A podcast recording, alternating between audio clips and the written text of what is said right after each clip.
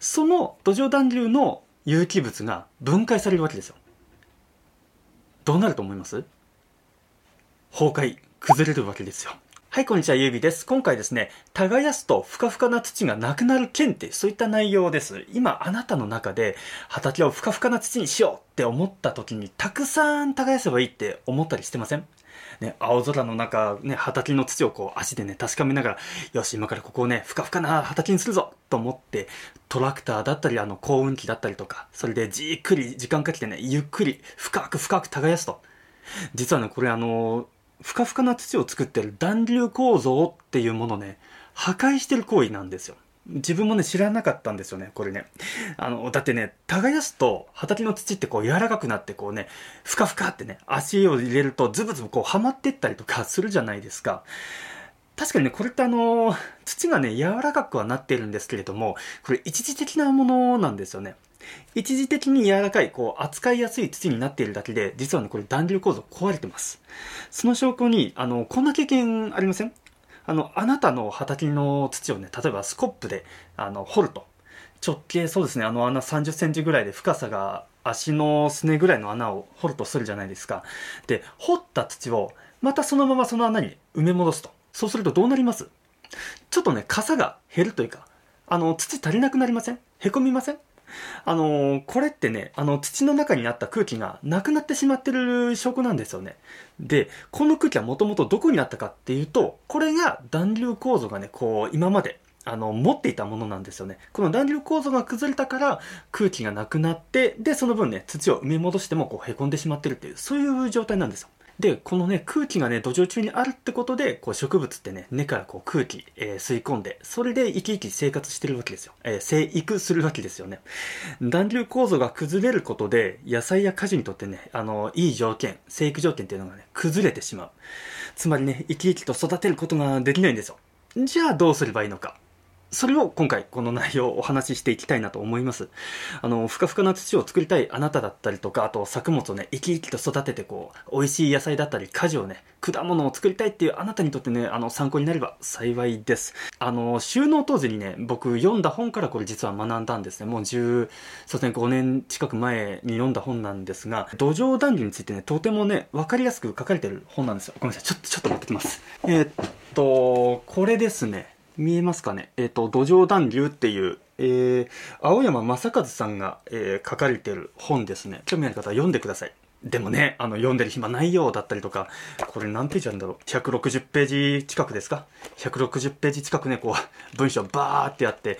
読む暇ないよ、読んでられないよっていう方、大丈夫です。僕が分かりやすくお伝えしますんで、あの、耕すと土壌暖流がなくなる部分をね、あの、特にお話ししていきたいなと思います。話の流れとしては、えー、3つチャプター作ってます。えー、1つ目が、まず、土壌暖流について、ちょっとこれ、あの、大前提として、あの、知っておかないと話が進まないんで、まずこの土壌暖流についてちょっと話します。で、2つ目が、えー、耕すとね、この土壌暖流がなくなるっていう、そのメカニズムですね。で、3つ目。じゃあどうしたらいいのっていう、その対処法です。あ、ごめんなさい。あの、今、土壌暖流って言いましたけど、あの、この本が土壌暖流っていう表記で、あの、暖流構造と土壌暖流同じものだと思ってください。あの、土壌暖流で話していきますんでね。あの、ちなみに僕は、あの、ノートにプラスになりそうなことを発信してますんで、あの、今後お聞き逃しのいないように、あの、チャンネル登録とフォローの方、ぜひよろしくお願いします。それでは早速本題なんですが、えー、耕すとふかふかな土、えー、暖流構造がね、なくなる件について。まず一つ目、土壌暖流について、これちょっとお話しさせてもらいますね。この土壌暖流ってそもそも何なのかっていうことなんですよ。シンプルに言うと、とっても小さな土の粒。もう全然こう肉眼じゃ見れないぐらいの小さな粒がくっついたものなんですよね。で、たまにこう、あの、畑行くとね、こう、つぶつぶ、なんか塊になってたりとかするじゃないですか。あれが暖流だっていうとちょっと語弊があるんですけれども、あれがね、実はあの有機物のそもそもの塊だったりすることが多いんですよ。なので一般的にはこの暖流っていうものは目に見えません。顕微鏡でね、見るものなんですよね。で、じゃあなんで土壌暖流が必要なのかっていうと、それはあの、先ほど僕お話ししましたが、土壌暖流っていうのは、こう土の中にね、あの畑の中で水だったり空気を蓄える能力があるわけですよ。なので、植物が生育するためには、この水だけじゃなくてね、こう根っこもね、呼吸するために酸素が必要になってくるんで、なので、土壌暖流があると作物はねこう生き生きとこうしてくると。育てるのにこう必須のものなんですよね。じゃあどんな種類があるのって思われるかもしれないんですがこれちょっとあの専門用語チックになるかもしれないんですけどあのね暖流っていうのはねミクロ暖流とマクロ暖流っていうこの2つに分かります。あのちょっと略してもミクロとマクロってあのお話ししますとミクロミクロっていうのはね小さいもののことです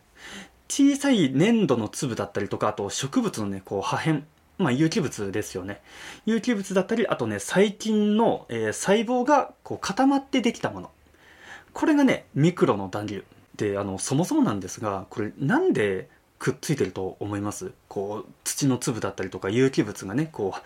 どうしたらこうくっつくのかなってちょっと僕も疑問に思ってたんですけどあの微生物だったりこう細菌が出す粘物質もうネバネバしたものでこう固まってるらしいです。で一方のマクロ。これは大きい方です。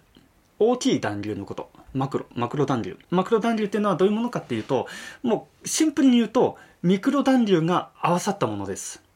ミクロ暖流がまた植物のねそういうなんだ枯れた有機物だったりとかそういったものとまたくっついてで大きな暖流になってるもの。ちょっとここでねあの深掘りしておくとこのマクロ暖流ってミクロ暖流がこ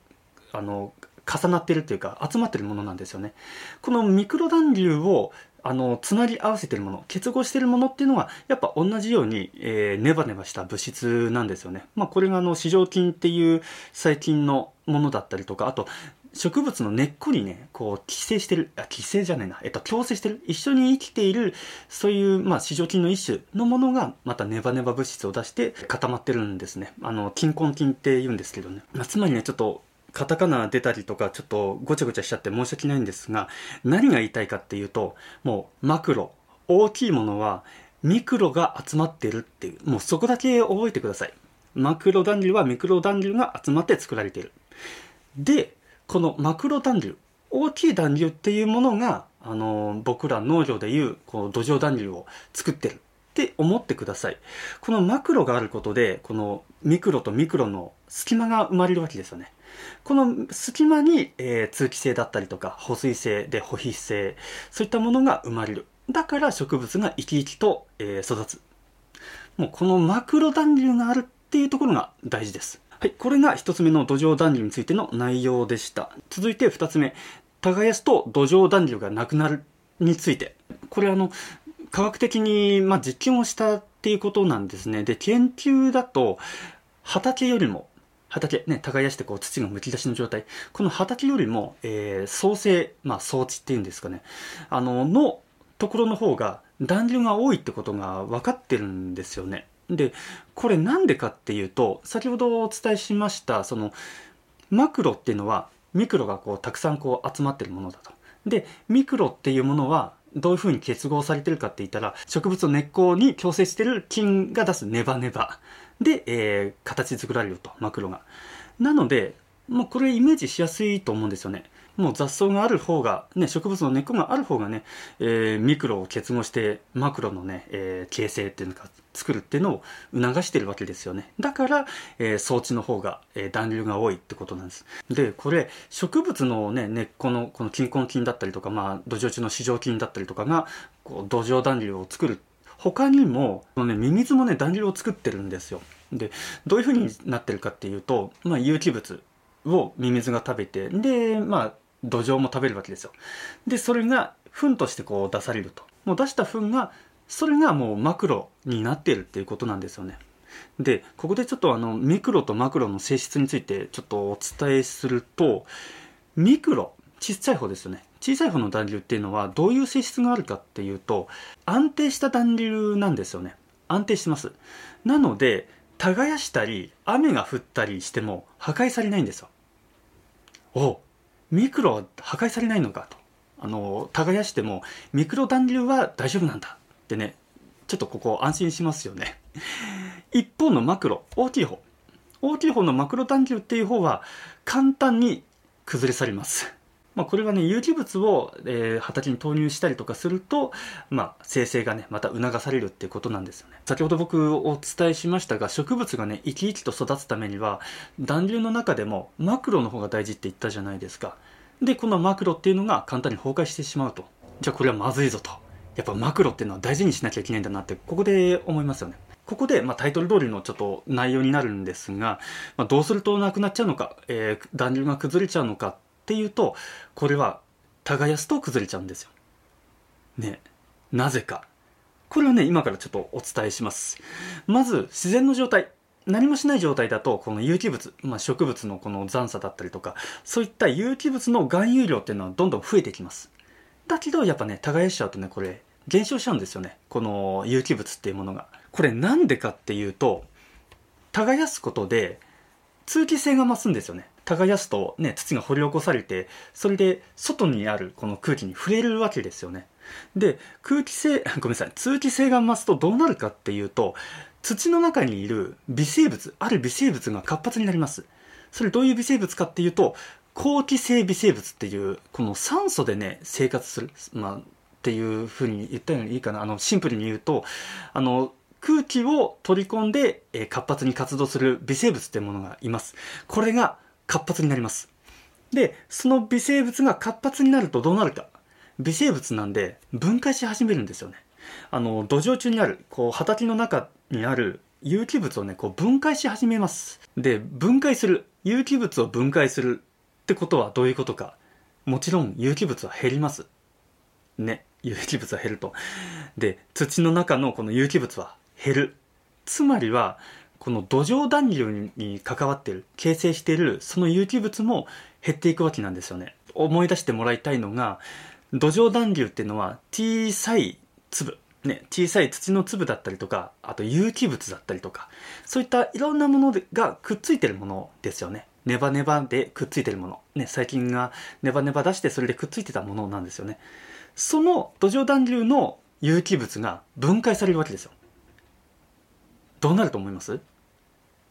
崩壊、崩れるわけですよ。崩れるわけですよね。これがあの土壌暖流がね、なくなっていくメカニズムになります。これ、あの、1986年に、えっ、ー、と、エリオットさんっていう人がね、論文で発表してるんですよね。タイトルがあの、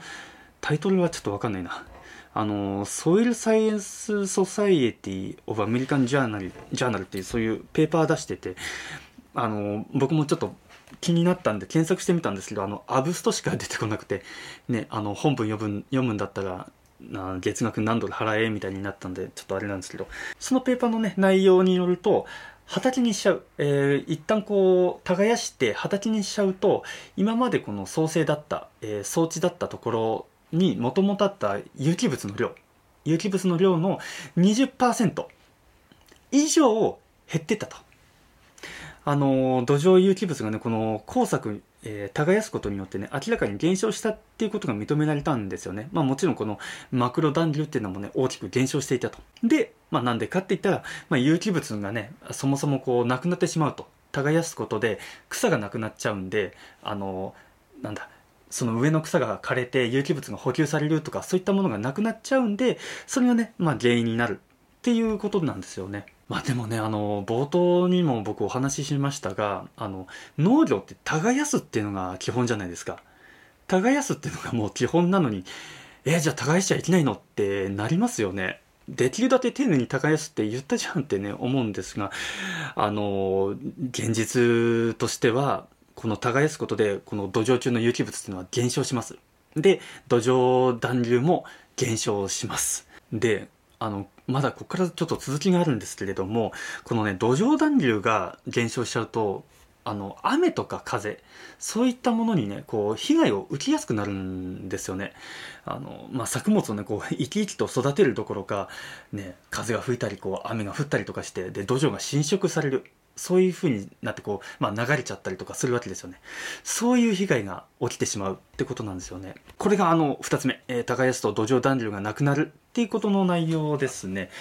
じゃあね、じゃあどうしたらいいのかっていう。本当、そこですよね。最後三つ目、あの、その対処法についてなんですが、まずはこの侵食被害をどうにかしないとって、その当時、あの、皆さん考えました。そこで、そういった侵食被害を防ぐ技術っていうのがねあの開発されたんですよねこれ何か分かります？あの聡明なあなただったらねもう今思った。それが答えです。はい。不幸期栽培。耕すなってことなんですよ。あの1980年代の話なんですがこうアメリカでこの侵食被害がねものすごい多発したらしいんですよね。あの僕ちょっと世代じゃないですし見たことないんですけど「あの怒りのぶどう」っていうなんかそういうアメリカの映画あってまあ本当ものの見事になんかそういう感じになっていったと。そういった侵食被害が多発していったのをきっかけにこの不幸期栽培っていうのがねあの採用されたと。でアメリカだったりあと南米でどこだっけ、えっと、カナダとオーストラリア。そういったところでこうどんどん普及していったんですね。で実際じゃあ不幸期栽培してどうなったかって言ったら暖流構造増えたんですよね。認められたんですよね。じゃあこの不幸期栽培っていいじゃんってねあの思うじゃないですか。だけどただね残念なことにね日本ではね広まってない。これがね現状です。まあね、本当に暖流が増えるの？ね、暖流構造って増えるの？って、まあ疑問に思うかもしれないんですが、やっぱこれもね、ちゃんとね、試験されてます。あの、大豆畑で試験されてまして、で、一方はね、ちゃんと耕して大豆畑、大豆を作る。で、もう一方は、不幸期栽培。もう、耕さずに、で、もう作付けするところだけねちょちょこちょこっとこうやってで栽培するっていうそういう不幸期栽培。これをねあの14年間やったんですよね。長いですよねこれ。で不幸期栽培14年目と、えー、観光栽培。これをね比べたら観光の時よりも、えー、マクロ暖流が、えー、1.5倍増えていたと。不幸期栽培の方が1.5倍増えてたっていうそういう結果が出てますね不幸期ってことは草を生やしているところがあるわけですよね。で、創生だと、まあ、草刈りをして自然と有機物がね、あの畑、土壌にこう補給されていくと。だけど、あの、すべてを耕す畑の場合は、この暖流を維持するためには、もう何らかの形でね、こう有機物をね、補給していかないといけないわけですよ。まあ、堆肥だったり、緑肥だったりとかね。で、じゃあどんな有機物がいいの？何やったらいいのって思われると思うんですよ。すごい気になりますよね。あの、これもあの、ペーパーが出てまして、えっ、と、アビバンさんっていう2009年の論文で、施肥する有機物資材。まあ、何でもいいですよ。まあ、有機物のその肥料みたいなものですよね。この資材によって、この暖流形成のね、あの、具合っていうのが変わってくるらしいんですよ。これね、面白いなと思って、3つその有機物、あの、候補というか、あの、やられてます。まず1つ目のグループですね。1つ目のグループが、えっと、鶏粉で下水汚泥で、菜種油かす。これあの、比較的こう分解しやすいもののグループですね。で、2番目、えっ、と、稲わら。稲わら、これ比較的こう、あんま分解しにくいえー、部類、グループです。で、3つ目、えー、対比。はい、分解ゆっくり。分解はゆっくりの、その、えっ、ー、と、1、2、3グループ、それぞれについて、えー、施肥した時に断流構造ってどうなるかっていうのをこう研究されていまして、えー、まず1つ目の鶏粉だったりとか、そういった分解しやすいやつは、まあ、土壌中でね、すぐに分解されますと。分解されやすいから、施肥した、えー、肥料を上げた直後の暖流形成能力っていうのはね、もう抜群に高いらしいんですよ。だけど、効果は一時的。うん。ちょっとだけ。そういう結果が出てます。で、2番目の稲わら、えー、まあ、比較的分解されやすいっていうね、暖流形成する能力っていうのは、まあ、高い方だと。だけど、やっぱりこう、効果は、その対比ほど、あの、続かない。かなり長くにわたって効果があるっていうわけじゃないと。で、3つ目のグループ。うん、今さっき、さっきね、僕ちょっと対比ほど持続しないって言いましたが、あの、もうその通りなんですよ。3つ目のグループ、えっと、分解ゆっくりのタイプは、暖流形成能力、暖流を作る能力っていうのは高くないです。高くないんですよ。だけど、長期間にわたってそういう効果は維持できます。暖流作る能力っていうのはまあ高くないとはいえど、まあ一応作りますと。だから、この土壌暖流を維持する目的として、この有機物を畑とか土壌に投入するんであれば、堆肥みたいなね、こう、不熟有機物、えー、腐食、腐るに熟成の熟、不熟有機物が一番いいって、えー、結論付けてます。で、中でも、こういう条件のものが一番いいよって言ってるものがあるんですよ。そういう状態どういうものかっていうと、ちょっと難しい言葉で言うと、液分解性有機物が比較的多く残存している中程度、中熟程度の対比。うん、ちょっと難しい言葉めっちゃ並んでますけど、あの、要はですね、多少分解しやすい有機物があると。多少分解しやすい有機物がちょっとだけ残っている中くらいに熟している対比がいいよっていうことなんですよね。まあ、あの、まあ、シンプルに一言で言うと、完熟対比一歩手前。これが一番いいって言われてます。あの、完熟対比は、あの、分解しやすい有機物がもう完全になくなってる。で、なおかつ暖流を作る、そういった能力も少ないと。だから中程度に分解されやすいものがあるおかげで、暖流を作る能力っていうのが一気にこっちゃグイッと上がると。かつ、それなりに熟してる、えー、あ、ごめんなさい、えっと、それなりに、えー、分解してるその対比系であれば、その効果がずっと維持してしていくと。この中熟程度の対比っていうところがあのポイントなんですね。で、実際、まあ、こういう有機物入れてどうだったのってね、こう思われると思うんですが、やっぱね、こう暖流形成効果、暖流を作る効果っていうのは、有機物を摂取するとね、やっぱ増加したらしいんですよね。じゃあどれぐらい入れたらいいの？どれぐらいだったらいいのかなってね、男女構造増えるのかなって、それもね、研究されてます。えっ、ー、と、これ外国なんですけど、カナダ。カナダでの、えっ、ー、と、試験だと、えー、10割あたり、一旦あたりですね。一旦あたりに、えー、牛糞堆肥、これね、2トン入れてます。2トンを入れていくと、マクロ暖流っていうのがこう増加したって言われてます。まあ、海外でしょと。海外じゃちょっと、もしかしたらね、こう土壌だったりとか違うからわからんよそれはちょっと通用しないなって思うかもしれないんで、あの、日本でもね、ちゃんとやってます。えー、北海道中央農業試験場が、えー、やった試験ですね。こちらはですね、10R あたり、えー、2トンです。2トンの堆肥を、まあ、続けてこうね、連用していっていったら、土壌暖流の維持が確認できたと。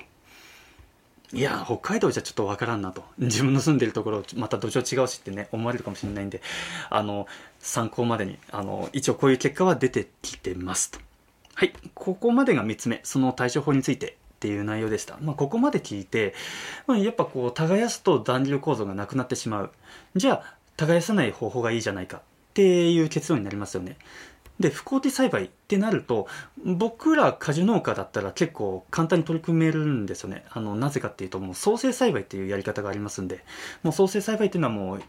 もうその言葉通りで、あの、雑草だったりとか、あと、狙った緑肥だったりとか、そういったものを育てて、で、それを、それが伸びてきたら、草刈りをして、で草を刈ったものがまた畑に有機物として補給されてこれをねもうずっとずっと延々とやるわけなんでもう自然と有機物っていうのはどんどんどんどんどん蓄積されていくわけですよ。もう耕さないんで。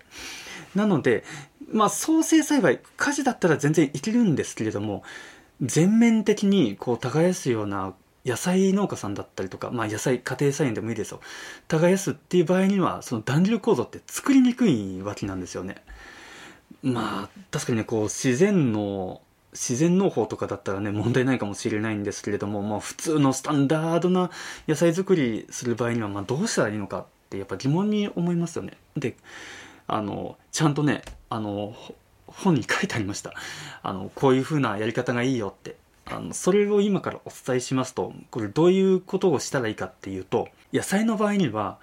作付け体系にイネ科の作物を導入しましょうって言ってるんですね。これが暖流維持に役立たせることができると。暖流構造を、えー、維持できるっていうふうに言われてます。これなぜかっていうと、イネ科っていうのは根っこの量が半端ないんですよね。もうめちゃめちゃあると。他の作物に比べて。